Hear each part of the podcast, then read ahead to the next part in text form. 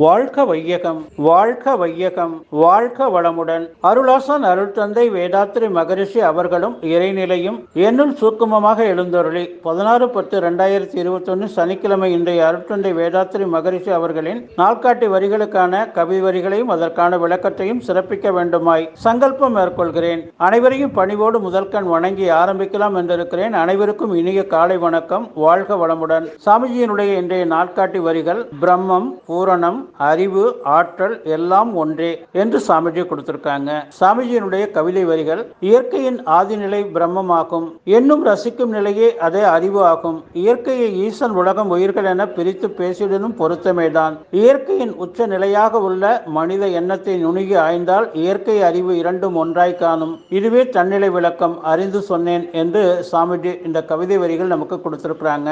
இறை தத்துவம் இயற்கை தத்துவம் பதினாறு. சாமி சொல்லுவாங்க இயற்கையின் இயக்க ஒழுங்கு நாலு இயற்கையின் இயக்க கணிப்பு நாலு இயற்கையின் இயக்க நியதி நாலு இயற்கையின் இயக்க வேறுபாடு நாலு இந்த பதினாறும் இறைநிலையினுடைய தன்மைகள். அது வற்றாயிருப்பு பேராற்றல் பேரறிவு காலம் என்ற இந்த நாலும் இறைநிலையில உள்ளடக்கமாக இருக்கு.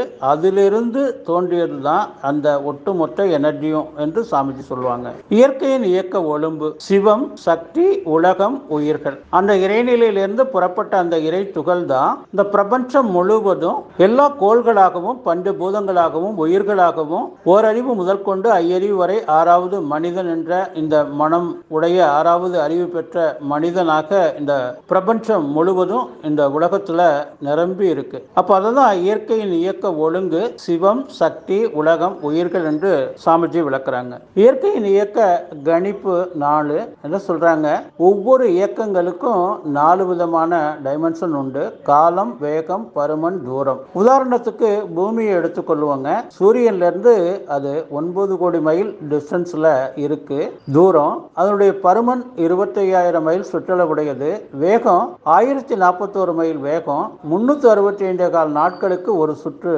இந்த முடித்து கொண்டிருக்குது சூரியனை. அப்போ இந்த காலம் வேகம் பருமன் தூரம் என்ற அடிப்படையில் இயற்கையின் இயக்க கணிப்பாக இந்த பிரபஞ்சம் முழுவதும் அதே இறைநிலை தான் எங்கும் இது செயல்படுத்தி கொண்டிருக்கு. அடுத்தது இயற்கையின் நியதி நான்கு காரணம் செயல் விளைவு தொடர் விளைவு. ஒவ்வொன்றுக்கும் ஒரு காரணம் உண்டு. ஒரு செயல் ஏற்படுகிறது அதால ஒரு விளைவு ஏற்படுகிறது. தொடர்ந்து அது இந்த பிரபஞ்சத்தில் நடந்து கொண்டே இருக்கிறது. இயற்கையின் இயக்க வேறுபாடு நாலு. தனி இயக்கம் அதே போல பிரதிபலிப்பு இயக்கம் தொடர் இயக்கம் விளைவு. இந்த பிரபஞ்சம் முழுவதும் பஞ்சபூதம் இறை துகள் தோன்றி அந்த இறை துகள்ல ஒரு இறை துகள் கூட்டம் விண்ணாக இருக்கு பிரபஞ்சம் முழுவதும். அது ரெண்டு இணையும் போது அது காற்றாக உருவாயிடுது. அதே மூணு விண்கூட்டங்கள் இணையும் போது அது நெருப்பாக உருவாயிடுது. நாலு விண்கூட்டங்கள் இணையும் போது அதுதான் நீர்த்தன்மை. பார்த்தீங்கன்னா தண்ணி கடலாக இருக்கு.